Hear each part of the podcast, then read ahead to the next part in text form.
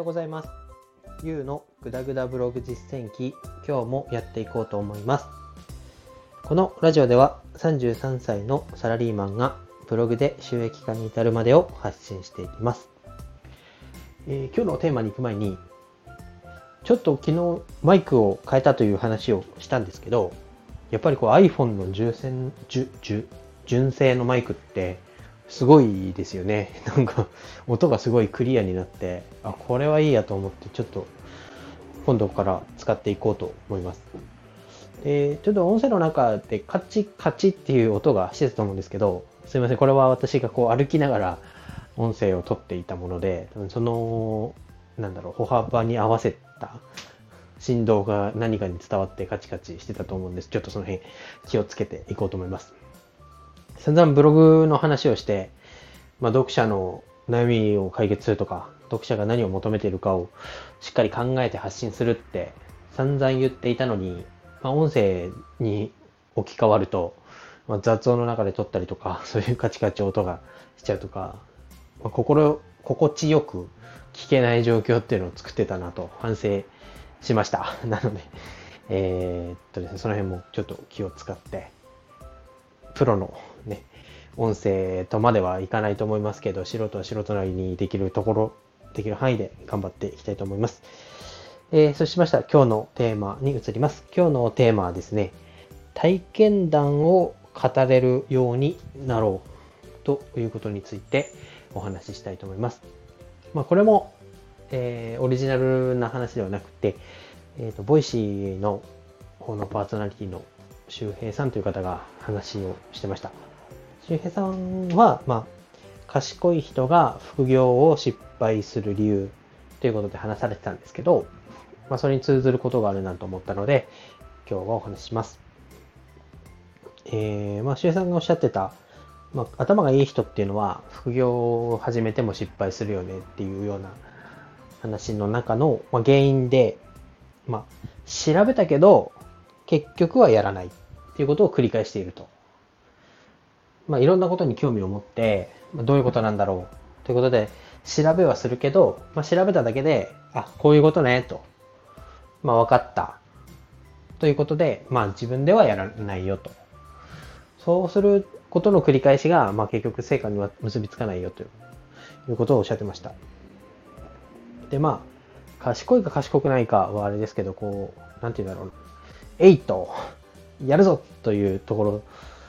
何かこう、迷いとかじゃなくて、とりあえずやってみてダメならやめようみたいな、マインド、まあ、気持ちとかこ、まあ、気持ちの部分ですかね、そこは。が重要なんだなと。そして、まあ、調べるだけ調べて、あ、そういうことねっていうようなことで終わっている人の話を聞くのと、いや、実はさ、やってみたんだけど、あそこが難しくてもうやめちゃったよねって話す人の話だったら、どっちがまあ人に興味を持ってもらえるかっていうと、明らかにこう飛び込んでみた時の話をできる人っていうのは強いなと、この話を聞いて感じました。で、まあ、自分が学生の頃とかは、よくね、海外とか一人で行ったりもしてたんですけど、まあ、本屋さんに行けば、まあ、ルルブとか地球の歩き方とか、大体写真でそこの国の、まあ、観光名所であったり、歴史であったりっていうのは、もう目に触れ、目にというか、ビジュアルでもわかりますし、書いてるものを読めば、ある程度、まあ、内容っていうのは入ってくると思うんですけど、まあ、そこで終わるか、実際にこう、行ってみて、いや、ここにこう書いてあったんだけど、やっぱりこの通りだよっていうような話ができるのとでは、やっぱり違うなっていうのを実感して、こう海外に飛び出していくようになったんですけど、やっぱりこう、なんだろう。自分が